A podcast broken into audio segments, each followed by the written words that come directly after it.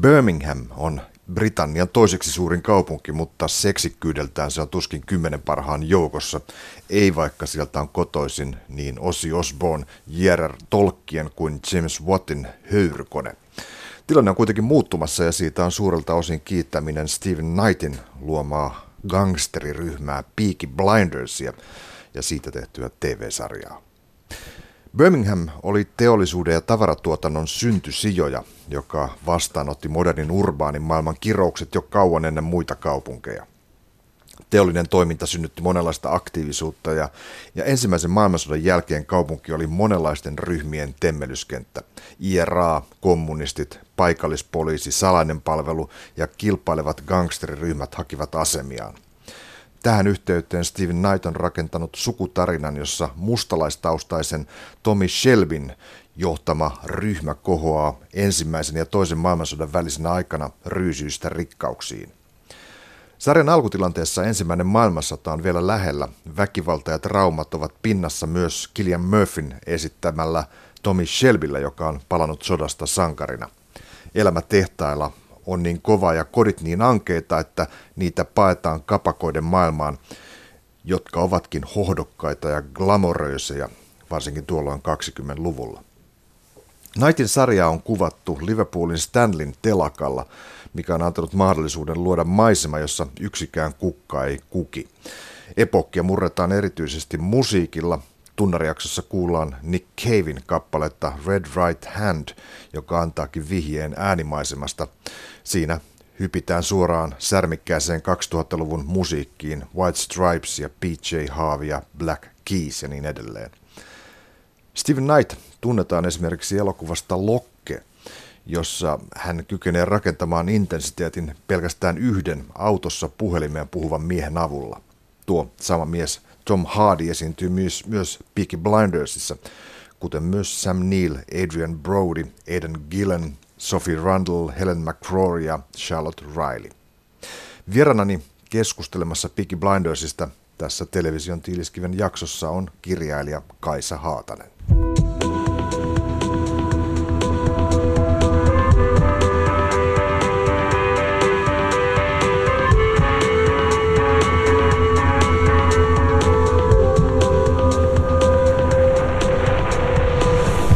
Kaisa Haatanen, tervetuloa television tiiliskiviin. Kiitoksia.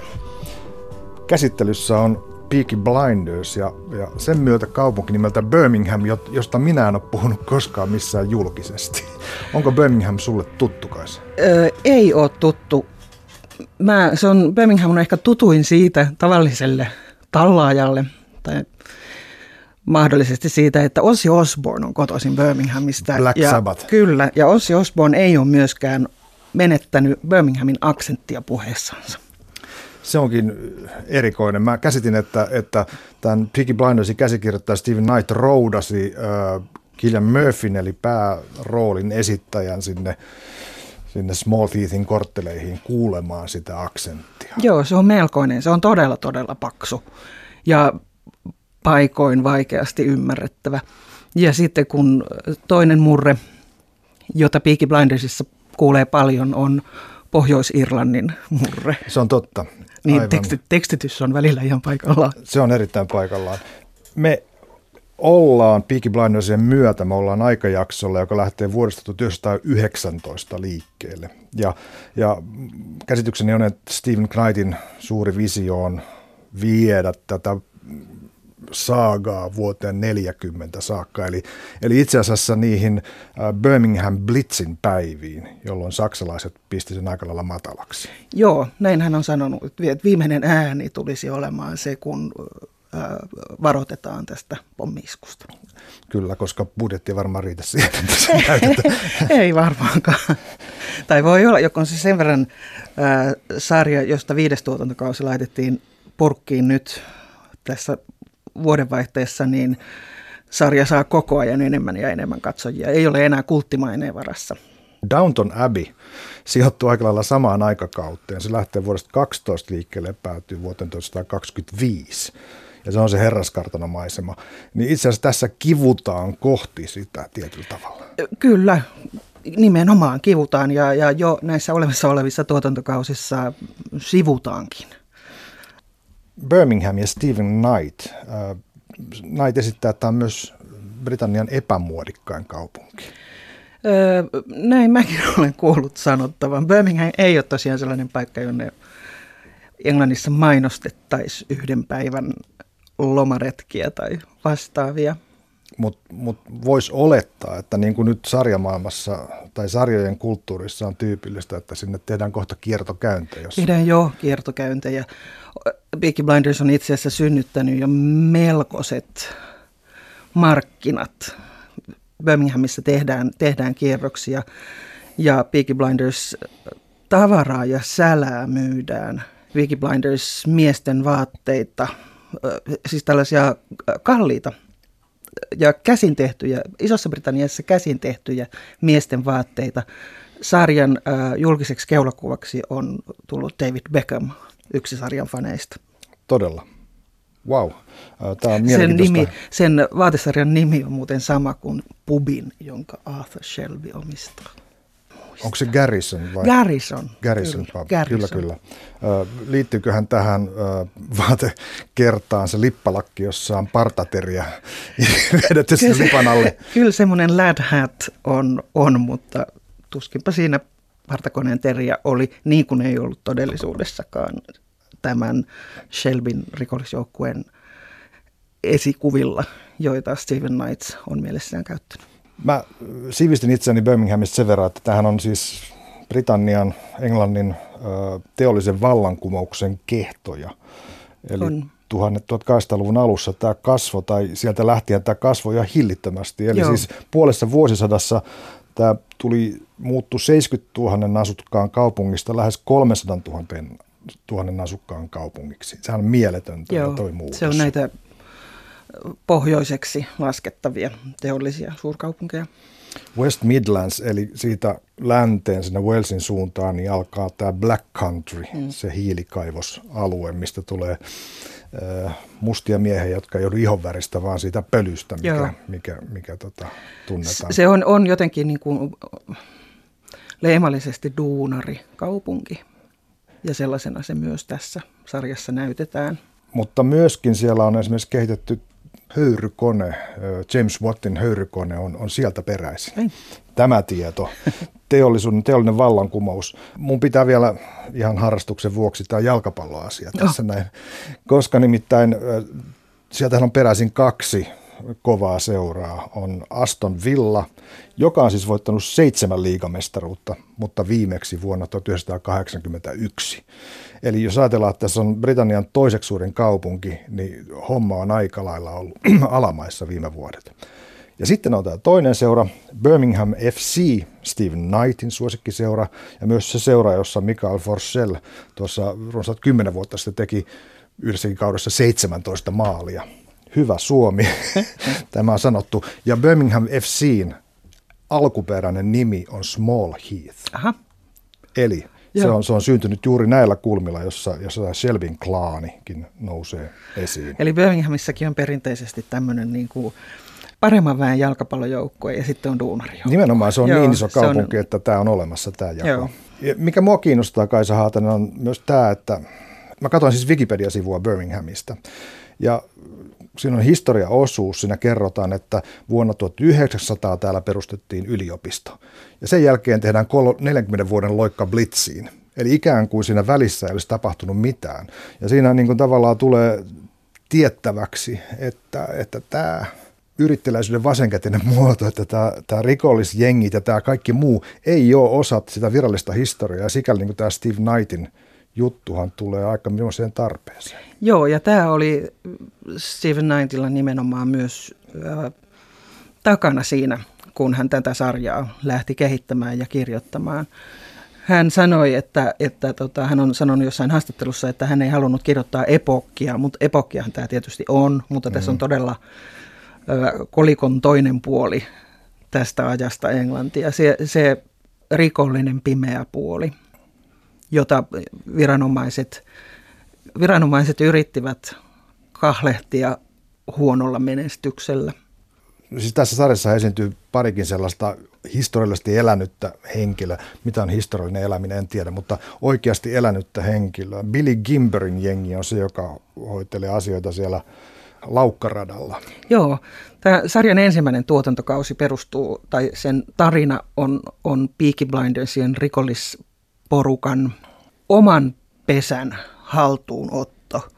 Eli porukan vahvistuminen Birmingham, Birminghamin rikollisten parissa. Ja Billy Kimber on tässä sarjassa se ykköskaudella se päävastustaja poliisin ohella toki, mutta tämä niin kuin jäsenten välisissä kilpailuissa Kimberin porukka on, on se Shelbyen päävihollinen. Ja, ja se päätoimeentulo hommataan sieltä hevoskilpailusta, Joo. eli sitä vedonlyönnin siivu lähtee aina Joo. johonkin suuntaan. Tärkeintä on se, että kenellä on, on laillinen lupa lyödä vetoa laukkakisoissa.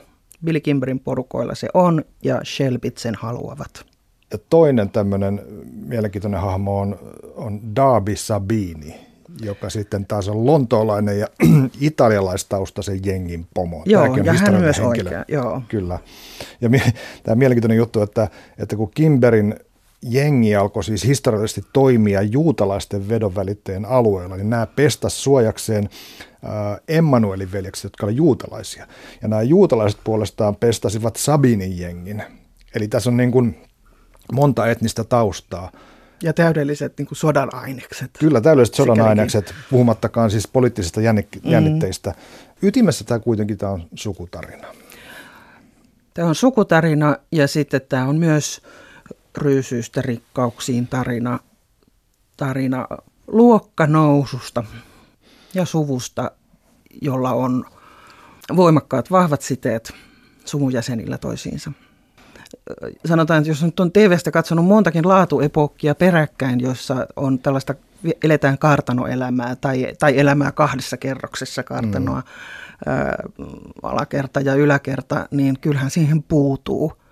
Ja Shelbyen sukutarina, jossa tota, päähenkilön, päähenkilö Thomas Shelbin ja hänen sisarustensa sekä isä että äiti ovat mustalaisia. Hänen isoäitinsä on äidin puoleltaan ollut mustalaiskuningatar ja nämä yhteydet näihin äh, tällaiseen Iso-Britannian kiertolaisiin on edelleenkin vahvasti olemassa Shelbeillä.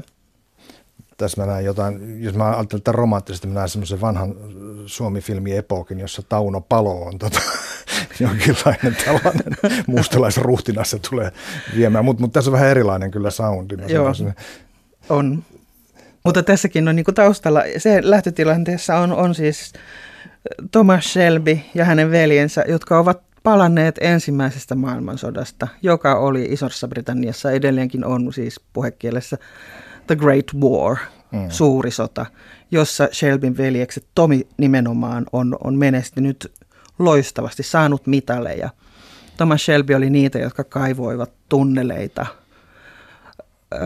Ranskassa joita, joita sitten pystyttiin asettamaan tunneleihin pommeja ja räjäyttämään niin tietä eteenpäin sotilaille ja tekemään tuhoa ranskalaisten joukoissa. Mutta kun sota päättyy, niin mitä on jäljellä sitten kotikaupungissa? Tullaan tällaisesta kiertolaisten romanien suvusta, ei ole minkäänlaista ää, taustaa esimerkiksi tavalliselle rehelliselle työnteolle. Mm. Sota on aiheuttanut monenlaisia traumoja – joita näytetään tässä sarjassa minusta tosi uskottavasti ja, ja hyvin tämmöisiä sota, sotatraumasta kärsiviä nuoria miehiä. Kuten on esimerkiksi tämä Danny Wisbang, niin kuin häntä sanottiin, Joo. joka sanoi näitä tärinäkohtauksia. Itse asiassa Babylon, Babylon Berlin sarjassa eräs poliisi nimittää tämmöisiä sotatraumaa kärsiviä ihmisiä halveksivasti tärisijöiksi. Joo, kyllä. Ja tota toteaa, että heidät voisi heittää kaatopaikalle. Joo. Että tämä on ikään kuin vahvojen valtakunta. Niin, ja, ja vahvatkin, siis Tommy Shelby, joka on hyvin vahva, niin etenkin ensimmäisellä tuotantokaudella on useita väläyksiä ja tämmöisiä takautumia siitä, miten Tommy Shelby kuvittelee ja näkee unta jatkuvasti olevansa käytävässä. Ja pelkää, että, että hänen nukkuessaan omassa huoneessa, niin seinän läpi tulee vihollinen. Ja hän aina yrittää herätä ennen kuin vihollinen on tullut seinän lävitse. mikä johtaa sitten taas niin kuin rankkaan juomiseen, huumeiden käyttöön. Eli tässä on niin kuin joukko sopeutumattomia nuoria miehiä, jotka on taistelleet kunniallisesti ja kunniakkaasti. Ja sitten niin kuin, valtio heittää heidät keskelle mitään sodan jälkeen. Niin monta kertaa toistetaan ensimmäisellä ja vielä toisellakin kaudella se, että, että Tommy Shelby, hän on saanut mitaleita, hän on saanut mitaleita. Se tulee melkein joka jaksossa. Niin se on itse asiassa siinä vaiheessa hänen ainoa sellainen merkki, jolla hän kunniallisesti istuu yhteiskuntaan. Kyllä, ja se on myös kunniallinen ase hänellä.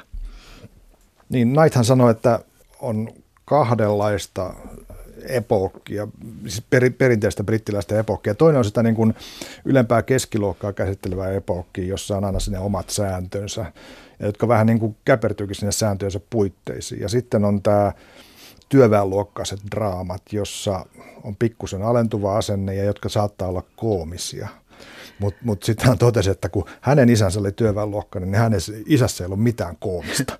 Joten niin kuin sen mukaan mennään. Kyllä. että tämähän on niin kuin ytimeltään aika totinen sarja. On totinen sarja, mutta tota Shelbyn veljekset mm, pitävät myös hauskaa ollessaan, tehdessään hirveitä rikoksia ja tapellessaan. Ja useitakin sellaisia kohtia on, joissa, joissa tota, keskustelu ja dialogi on periaatteessa vakava, mitä käydään jossain isossa tilassa, jossa on paljon sukulaisia. Ja sivusilmällä katsojen saattaa huomata, että nämä veljeksistä muut paitsi Tomi, joka pitää vakavaa puhetta, niin muut kikattaa nurkassa. Mm. Eli musta niin kuin hassua huumoria juuri tähän sarjaan poikain nahistelua ja kiherrystä. Se on muuten totta, että tämä tällainen että et Tomihan kasvaa siis, hän, hän saa sen vastuun ensin kohtaa. Sekä isobroidi että pikkubroidi, niin kuin tota siinä, eli, eli Arthur ja John molemmat niin kis, kisäilevät ja törmäilevät siinä ympärillä kuin pikkukakaratti, mutta hän itsestään selvästi ottaa sen johtoaseman siinä. Joo. Ja mun täytyy mainita, että, että mä näen jotain sukulaisuutta, jotain vaikutusta sinne kummisetä elokuviin. Sekä, ihan, ihan varmasti, kyllä. Koska siis Naitilta kysyttiin, että onkohan nähnyt esimerkiksi sellaisia sarjoja kuin, kuin tai nähnyt semmoisia sarjahahmoja ja heidän vaiheita kuin Tony Soprano tai Al Swearangen, mikä Deadwoodin päähenkilö, tai Stringer Bell Wire-sarjassa, mm. tai Nucky Thompson Boardwalk Empires, niin hän sanoi, että hän on nähnyt niitä ollenkaan. Hän ei ole katsonut niitä. Mutta mä uskon, että Nightin päähän on tatuoitunut tämä kummiset elokuva. Hän on nimittäin saman ikäinen kuin minä ja minunkin. Se tuli silloin 14-15-vuotiaana aika, aika lujaa. Ja näissä mainitsemissasi sarjoissahan on juuri tällaisia, kuitenkin tällaisia niin kuin mafia- ja rikollissarjojen ja kirjojen arkkityyppejä – että Steve Knightin ei ole tosiaan tarvinnutkaan nähdä näitä kyetäkseen luomaan nämä hahmot tähän sarjaan. Mä, mä sanon esimerkiksi sen, että, että kummisedässähän on Sonny Corleone, se va, vanhin veli. Mm. Hän muistuttaa hyvin pari Arthuria, joka, joka, joka on tämmöinen koheltaja ja joka päätä pahkaa ryntää Arthur sinne suos, tänne. Suosikkini Varmasti joo. Ja, ja siunaus on se, että, että hänelle suoraan pitempi kaari kuin Sonny Corleonelle. Kyllä. Eli, eli sieltä tulee jotain muutakin kuin tämä äkkikuolema. Nämä on nämä veljekset, joita seurataan, Arthur, Tommy ja John varsinkin, ja sisar Aada.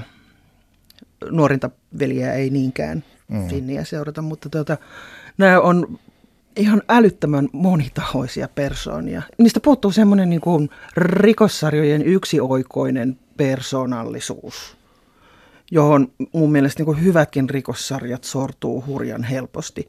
Mutta nämä veljekset, varsinkin Arthur ja Tommy, on, on todella, todella rikkaita, mielettömän hyvin kirjoitettuja hahmoja. Ja äh, hahmot, jotka onnekseen ovat saaneet näyttelijät, jotka täydellisesti musta mm. toteuttaa sitä käsikirjoitettua hahmoa. Niin se ei ole sellaista yksinkertaista psykologisointia, ei. jossa olisi tämä joku yksittäinen arpi siellä tota, lapsuudessa tai nuoruudessa, joka pakottaa heidät käyttäytymään tietyllä tavalla ja se ratkaisi sitten sen, se olisi se Rosebud, joka ratkaisee sen arvoituksen. Joo, ei todellakaan. Tomi ei ole kylmä suorittaja ja, ja nousia ja täynnä pelkkää kunnianhimoa ja Arthur ei ole pelkkä isoveli, joka sivutetaan siitä syystä, että sen kunnianhimo ei ole samaa luokkaa. Tämä on se perushomma, josta lähdetään liikkeelle ja sitten aletaan äh, mennä syvemmälle näihin hahmoihin. Jos mä ajattelen kummisetään, niin sen oli Michael Corleone, tulee vähän niin kuin nuorempana veljenä puoli vahingossa niin kuin ohjautuu siihen johto, johtoasemaan. Joo. Että tilanne pakottaa hänet tekemään sen, niin hän paljastuu sitten niin kuin äärimmäisen kylmähermoseksi strategiksi, ajattelemaan Joo. siis pitemmälle, kun tämä on, tämä on niin kuin Tommy Shelbyn ominaisuus on. myöskin. Ja Michael Corleonen silmät on yhtä kylmät kuin Tommy Shelbyn silmät silloin, kun sitä tilanne vaatii. Sinänsä hauskaa on, että, että, että kun tähän tarinaan ilmaantuu Michael-niminen henkilö, niin hän on, hän on se, hän on se Pollitärin poika, joka ja Polli toivoo, että hän pysyisi siellä kirjoituspöydän takana, pysyisi puhtaana ja irti siitä rikoksesta ja, ja ei tekisi itään mikä, mistä hänet voitaisiin tuomita, vaan ikään kuin vaan niin kuin hoitelisi asioita. Joo, Polli täti on todella Tommy Shelbyn lisäksi tämän rikollisjoukkueen laskelmoivat aivot. Poli on siis näiden Shelbyen veljesten isän sisar. Ja häneltä on, on otettu huostaan hänen pienet lapsensa kolme- ja viisivuotiaana. Ja sitten, tota, sitten Tommy Shelby selvittää Polille sen, mitä hän kaikkein eniten haluaa, lapsensa takaisin ja löytääkin tämän Michaelin juuri varttia vailla 18-vuotiaana. Ja Michael, joka on, on kunnon perheessä kasvanut, niin osoittaa suurta kiinnostusta rikollisperheen asioihin, mutta hänen äitinsä Poli taistelee kuin naaras susi pitääkseen Michaelin yhtiön katsottavammalla puolella. Niin hän olisi vähän niin kuin se kummisedän Tom Hagen, joka siellä vetelee lankoja eikä, eikä tee mitään rumaa sinällään. Niin, vielä. Kyllä.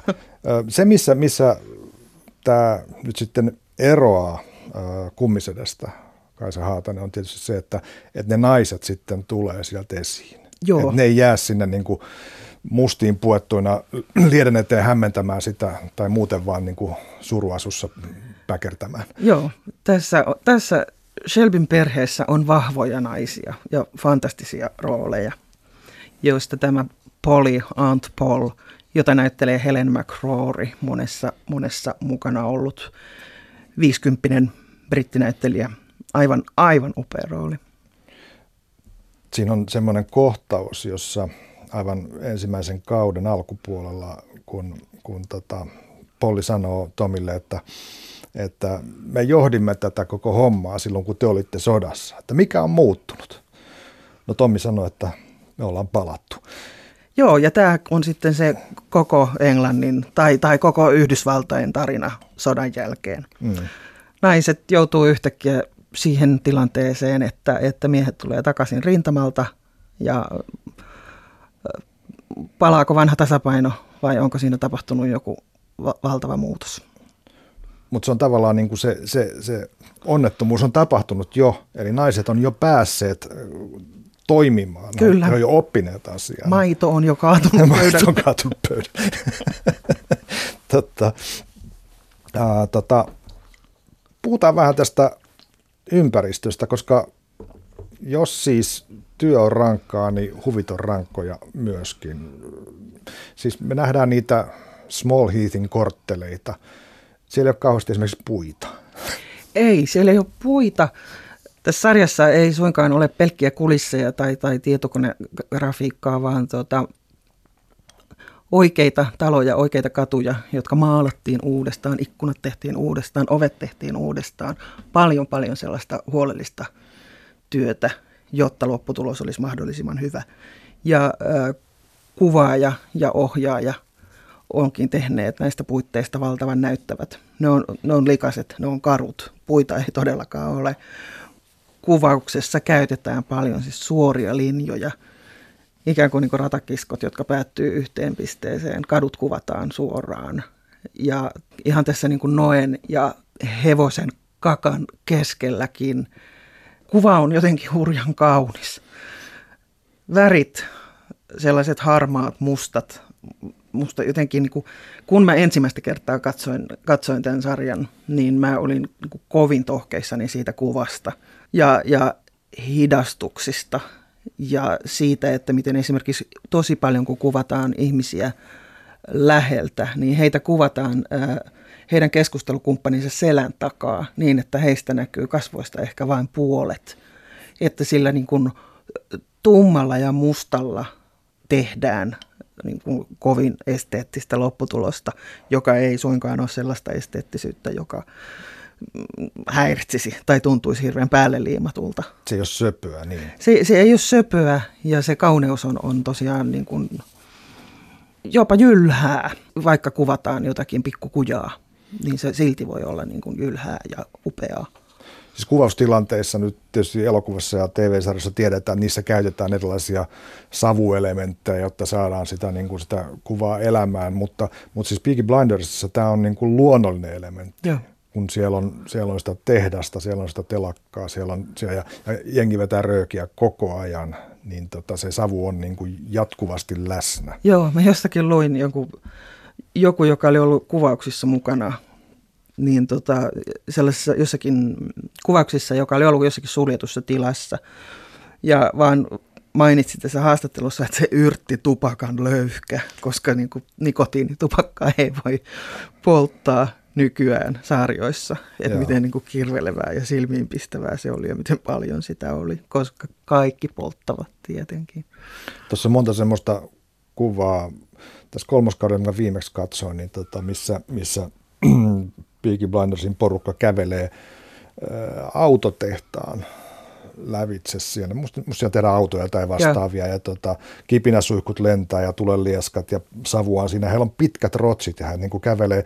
He tulee vähän niin kuin spagetti westernessä, jossain, jossain olla Sergio Leonen tota leffoissa tulee nämä. Joo, siis näihin klassisiin länneleffoihin tätä sarjaa onkin verrattu paljon. Aivan. Ja just tämä kohtaus, jossa, tai useinkin toistuva kohtaus, jossa nämä kävelee niin kuin uhkaavasti kohti kameraa ja ovat niin kuin taas Tommy has a plan, jota Joo. lähdetään toteuttamaan.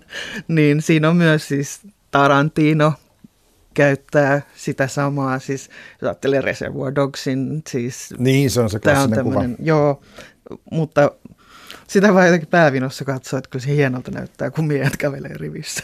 näyttää, näyttää, miltä näyttää. Ja hauska silmällisku on tietysti tämä, kun naiset lähtee sitten bailaamaan, kun miehet on jossain metsällä, niin naisjengi Pollin johdolla päättää, että ei hitto, mitä me täällä, täällä odotellaan äijä kuseskelemaan nurkkin, että lähdetään mekin tota liikenteeseen. Ja, ja siinä Night sitten käyttää niin kuin saman kuvan Joo. periaatteessa, mutta nyt on naiset ja mennään hidastetusti ja se on aika, aika cool. Joo, siis kaikki mun mielestä tässä sarjassa on coolia. Ja hidastuksen käyttö on yksi niistä asioista, jotka on mun mielestä supercoolia. Siis näitä, näitä selitti jotenkin näin, että hänen isänsä muistaa niin kuin näitä hahmoja ilmeisesti 30-luvulta, kun hän itse oli 10-vuotias, että siellä oli niin kuin tätä jengiä, joka oli hirveän hyvin pukeutunut. Joo, se kuuluu ilmeisesti tähän niin kuin tähän rikollisporukkaan. Ja se myös niin kuin pukeutumisella he erottuivat sitten muista. Että nämä tämmöiset hatut, kolmiosaiset puvut, pitkät mm. takit kuulu tähän Peaky Blindersien esikuvana olleiden birminghamilaisten oikeiden rikollisten habitukseen. Ja mikä mua kiinnitti huomiota, että niillä miehillä oli sellaiset paidat, jotka oli tuosta ylimmästä, siis ihan tästä kaulan kohdalta yhdessä semmoisella pienellä se ei ole nappi, vaan semmoinen jonkinlainen niin kuin solmioneulan näköinen Joo. jutska siinä metallinen. Joo, eikö siinä ollut myös semmoinen kohtaus, että jossa tota, Tommy Shelbyn suuri rakkaus Grace, joka riisuu Tomilta paidan pois ja sanoo ääneen, että, että miten sun ylänappis on niin kireällä. Mikä taas on yleensä just se psykologinen viittaus, että Kyllä vaan. rentoudu baby. Mutta mut vielä tähän, tähän Birminghamin, Birminghamin ikään kuin sellaisena teollisuuden isona koneistona, siis semmoisena, joka toimi vähän niin kuin 24-7 ympäri vuorokauden tehtaat pörräsi ja tuotti tavaraa. On sanottu, että se tuotti enemmän tavaraa kuin Detroit ja Chicago siihen aikaan. Joo. Eli se oli todella tämmöinen maailman keskus tuotantolaito, isona tuotantolaitoksena, jolloin, jolloin niin kuin se työntekijöiden asema on se, että ne oli aivan helvetin moisessa rumbassa koko ajan. Joo. Ja yksi iso juoni tässä sarjassa onkin kommunistit. Mm. Sodan jälkeinen, tai siis eurooppalaisten vallankumouksien aikakauden vaikutukset myös Isossa Britanniassa, jossa, jossa kommunistit organisoituvat ja tekevät yhteistyötä myös Eurooppaan. Ja paitsi tällaiset paikallisrikollisjoukkueet, niin ja samaan aikaan ensimmäisen maailmansodan jälkeen Irlannissa käydyt sodat ja sitten nämä kommunistit, niin kyllä siinä on ollut viranomaisilla todella duunia monella kentällä. Eli kun nämä työläiset niin koitti hukuttaa sen arkisen murheensa siihen aikamoiseen viinanottoon ja olivat siellä aikakautta ajatellen loistokkaissa pubeissa ja muissa juottoloissa, niin siellä oli monenlaista väkeä. Että siellä oli kommunistia, siellä saattoi olla IRAn porukkaa, siellä saattoi olla eri, eri gangsterjengien jeng, porukkaa ja, ja sitten tota poliisin soluttautunut tyyppi ainakin niin kuin tässä sarjassa on. Kyllä, kyllä. Salaisen poliisin agentti. Mä, mä itse asiassa mä tein pienen yhteenvedon yhdestä jaksosta. Tämä on kausi kaksi, jakso neljä, jossa oli 24 kohtausta. 12 niistä juotiin alkoholia. Mm-hmm. Eli siis joka toisessa. Yep. Ja voidaan sanoa, että hautausmaalla kirkossa tehtaalla ja autossa ei juotu, mutta kaikkialla muualla juotiin. Huumeita oli kahdessa kohtauksessa ja kolmessa oli väkivaltaa. Vain kolmessa Vain oli kolmessa väkivaltaa. tässä jaksossa, että jo pienikin asia ja sen odotus, sen ja Uhka. väkivallan uhka, uhka ja Uhka, pelko joo. niin kuin leimaa sitä tunnelmaa. Joo, kyllä. Piditkö tätä kuinka? Tämähän on, tämähän on, siis, tämähän on hyvin, hyvin raakaa, että täällä vedetään kyllä päin näköä. Tämä on, tämä on tosi raakaa ja siinä on, on, sarjassa on sellaisia kohtauksia, joita mä en, en vieläkään pysty katsomaan niin kiljahtamatta ja nostamatta käsiä kasvoilleni, vaikka mä tiedän, että ne tulee. Tätä koko, koko sarjaa leimaa tuo väkivallan uhka. Ja nämä tota, päähenkilöt ja heidän, heidän vihollisensa, jotka tuotantokausilla vaihtelevat, niin ne on ihan mielettömän pelottavia hahmoja. Niissä ei ole niin mitään nauramista. Ne voi tehdä mitä tahansa, milloin hyvänsä. Eli se, se väkivallan uhka on niin kuin, on kouriin tuntuva tunne, kun tätä katsoo. Tai mitä hyvänsä voi tapahtua milloin tahansa. Mä jotenkin semmoista juonen dynamiikkaa tässä mietin ja, ja sehän menee vähän sillä tavalla, että kun Peaky Blinders alkaa kasvaa, niin sitten se kasvaa tiettyyn pisteeseen. Sitten tulee vastavoima, joka iskee. Sitten Tommi keksii keinon. Mm, Tommy has a plan. Joo, Tommi has a plan, ja tätä hän jotenkin näkee heikon kohden ja iskee sinne. Hän liittoutuu.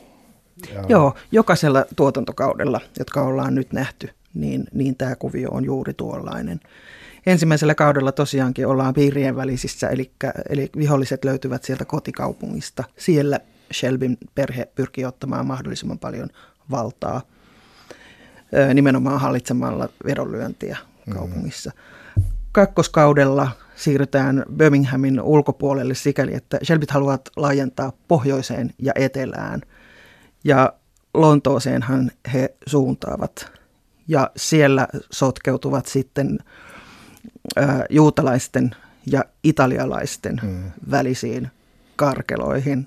Solomonsin ja Sabinin. Solomonsin ja Sabinin fantastinen, fantastinen Tom Hardy. Tom Hardy on, on, on Solomonsina, juutalaisten pomona. hänet täytyy kyllä nostaa esiin, nimittäin vaikka niin Killian Murphystä pidätkin, niin kyllä mä sanon, että niissä kohtauksissa, joissa Tom Hardy keskustelee Killian Murphyn kanssa, niin kyllä hän niin kuin tuo esiin sellaisia mahdollisuuksia, jo- joissa niin kuin komedia on mukana. Siinä on niin kuin vähän on. kaikkea mukana, että, että se alkaa yhtäkkiä ponnahdella se juttu niin, kuin niin moniin suuntiin, että kaikki muut näyttää vähän totisilta, kun tämä yksi jonglööraa siinä. Se on siis, mun mielestä on Tom Hardin paras roolityö.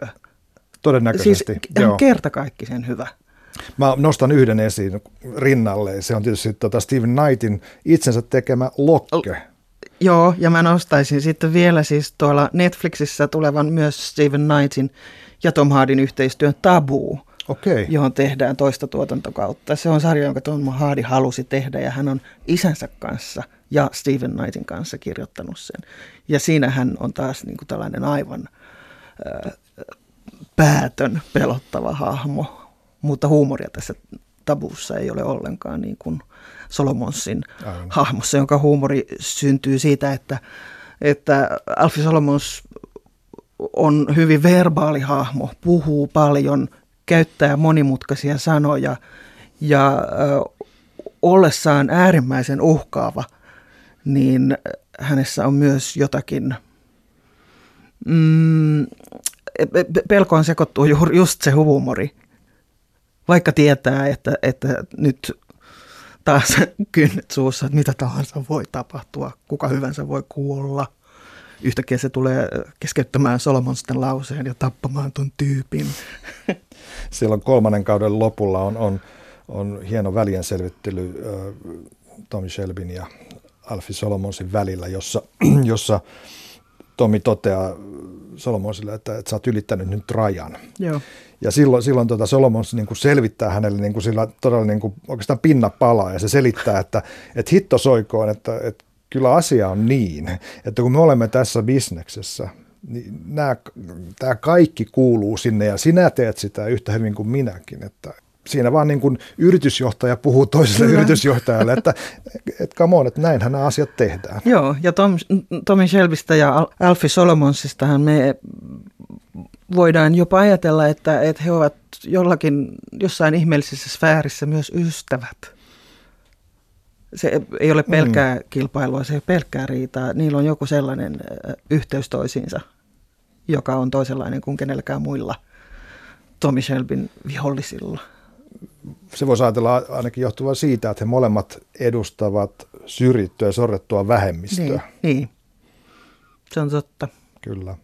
Mutta siis jos mainitsit tuosta noin, että, että mikä on aina tämä niin kuin tarinan, tuotantokausien tarinan kaari, niin Lontoon jälkeen kolmannella tuotantokaudella sitten Tommy Shelby ottaa mahdollisesti liian kovan palan nieltäväkseen – ja tässä vastassa ovat venäläiset emigrantit ja se omaisuus, jonka tämmöinen venäläinen aatelisto, joka tietysti vallankumouksen jälkeen osa heistä on päässyt pakenemaan Eurooppaan ja ottanut mukaansa omaisuutta niin paljon kuin mahdollista. Ja tällaisen Fabergeen muna mm. kaappaus hässäkkään Tommy Shelby myös joukkioineen osallistuu. Ja tässä ollaan sitten jo niin kuin, mm, se, on, se on kenties liian vaikeaa. Se on vähän iso pala. Se jo, on iso pala ja koska, se jättää suvun joo.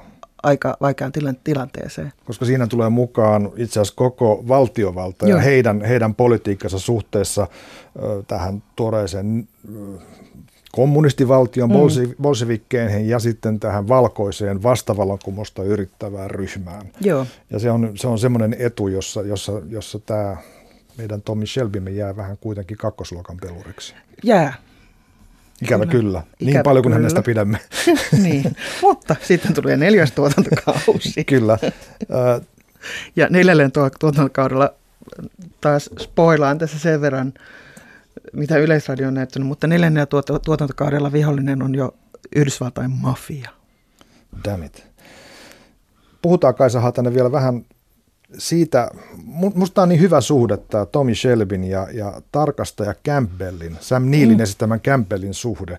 Hehän on myöskin, niin kuin, tai ainakin Campbell itse esittää, että me olemme samanlaisia, josta Tommy ei ihan ole samaa mieltä. Mutta hän on ihan ihana tämmöinen repliikki, että me olemme erilaisia, mutta myös samanlaisia. Me vihaamme ihmisiä, he vihaavat meitä ja pelkäävät meitä. Ja sitten vielä, että meidän kaltaisemme miehet ovat aina yksin, rakkaudesta me maksamme.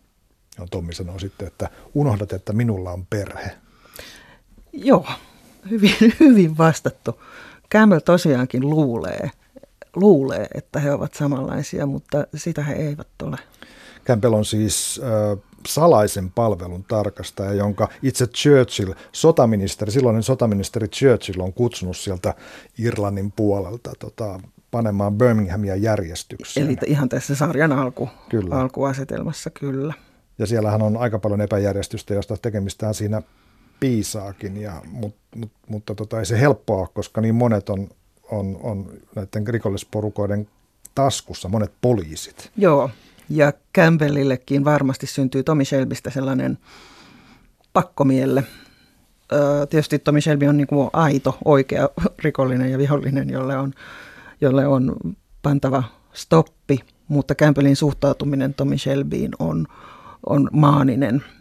Se ei ole terve se suhde, joka nimenomaan Campbellillä on Tommy Shelbyin. Ei, hän on, hän on, hän, hän, häntä on loukattu. Hän on, hän on itse asiassa avautunut rakastavansa Grace nimistä naista, joka on hänen agenttissakin siellä, mutta Grace meneekin Tommille ja mm. se tietysti on ylitse Eli naiseen tämä, tämä mittelö sitten kilpistyy ja Campbellia loukataan entisestään. Campbell ei myöskään ollut sodassa, eikä saanut mitaleja, mikä myös mainitaan usein. Naisten ja miesten välinen suhde ja nämä syvemmät ihmissuhteet tässä, mitä perheet, jotka muodostetaan, niin Kaisa Hatanen, tämä on aika mielenkiintoinen pointti, että millä tavalla se toimii, koska mä otan yhden esimerkin tässä. Yhdessä vaiheessahan Tommy, Tommy Shelby tutustuu tämmöiseen hevosten kouluttajaan, May Carlton nimiseen naiseen, jota esittää Charlotte Riley, muuten Tom Hardin puoliso. Kyllä, joo. niin, tota, heillä on tämmöinen keskustelu, kun, kun Charlotte sitten tulee sinne, menevät baariin ja Tommy tarjoaa hänelle juotavaa alkoholia siis, niin sanoo, että melko aikaista, mutta ginia. Ja, ja tota, sitten Tomi kaataa lasimäkeen täyteen ja sitten kysyy, että, että haluatko naida minua? Sitten Tomi jatkaa, että meidän pitää käydä tämä keskustelu ennen kuin viina alkaa puhua meidän puolestamme. Ja Tomi tekee sen vielä tarkoituksella. Mä tuota kohtausta just mietin, se, että se kaataa meille sen ginilasin lähes täyteen ja me ei hämmästyneenä, että eikö tähän nyt mitään, eikö tonikkia löytyisi. Ja Tomi kääntyy ja ottaa sieltä baari, baarista sitten, niin kuin, että täällä on, täällä on vaan tätä sitruunamehua mm. ja pistää sitä pari tippaa siihen päälle. Eli käyttäytyy niin kuin tahallaan mahdollisimman tönkösti ja karkeasti. Kyllähän Tomi Shelby tietää, millä tavalla gin-drinkkejä tehdään. Ja sitten tähän vielä päälle tämä, että, että pitäisikö niin kuin naimaan mennä. Tuo ihan hyvin näiden kahden tyypin välisen niin kuin mahdollisen jännitteen pamauttaa sen siihen saman tien heti esille. Tietenkin Joni etenee tavalla, jota kumpikaan ei välttämättä suunnitellut. Tai niin. sitten suunnitteli. Make Halton sanoi, että, että kysytkö noin kaikilta, kaikilta naisilta, että minä olen täällä ihan hevosen takia. Ja sitten Tomi sanoi, että vain jos en tiedä, mitä he haluavat. Entä jos he eivät halua? Se tekee elämästä yksinkertaisempaa. Haluatko yksinkertaisen elämän? Näytänkö siltä, että haluan? Tämä on ihan hienoa dialogia, on, täytyy sanoa. On. Jota on kyllä paljon.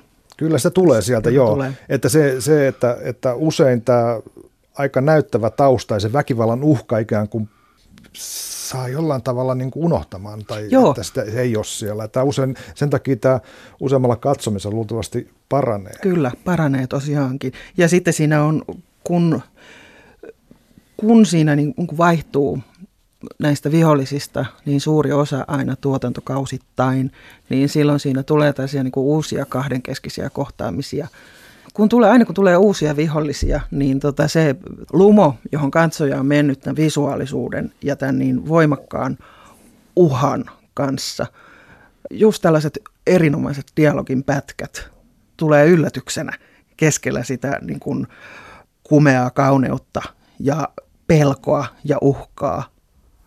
Dialogi on koko sarjan hyvää ja yllättävää ja tästä syystä Peaky Blinders kuuluu mun mielestä sellaisiin sarjoihin, jotka on katsottava useampaan kertaan. On eräs kohtaus, missä Tommy Shelby menee, hän on, hän on sattunut huonoja asioita ja hän päättää mennä sinne tuota, työmiesten kanssa lapioimaan paskaa. Joo. Ja hän sanoi, että hän kysytään, että no, minkä takia hän nyt tässä lapioi paskaa, pomomies. Niin hän sanoi, että jotta muistaisin, mistä olen tullut ja tässä mä tietysti ensin mietin, että okei, mitä näissä yläluokkaisissa sarjoissa, mitä ne, mitä ne Downton Abbeyn tyypit miet, tota, tekee, jotta ne muistaisi, mistä ne tulee. en tiedä, mutta tota, Tommi pystyy tekemään tämmöistä.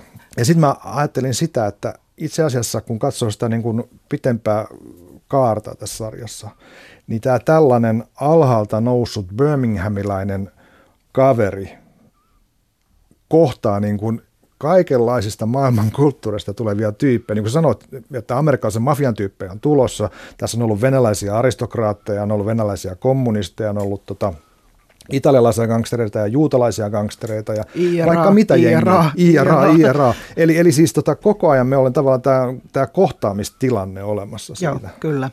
Eli Tommy Shelby, Birminghamin mies, tota, kohtaa maailman. Kyllä, Tämä on se iso kuva. Tämä on se iso kuva. Ja samalla se on sitten niin kuin, kuva koko isosta Britanniasta ensimmäisen maailmansodan jälkeen. Siitähän tässä sarjassa sitten kuitenkin on, on viime kädessä aika lailla kyse. Kyllä. Kai Haatanen, kiitos keskustelusta. Kiitos.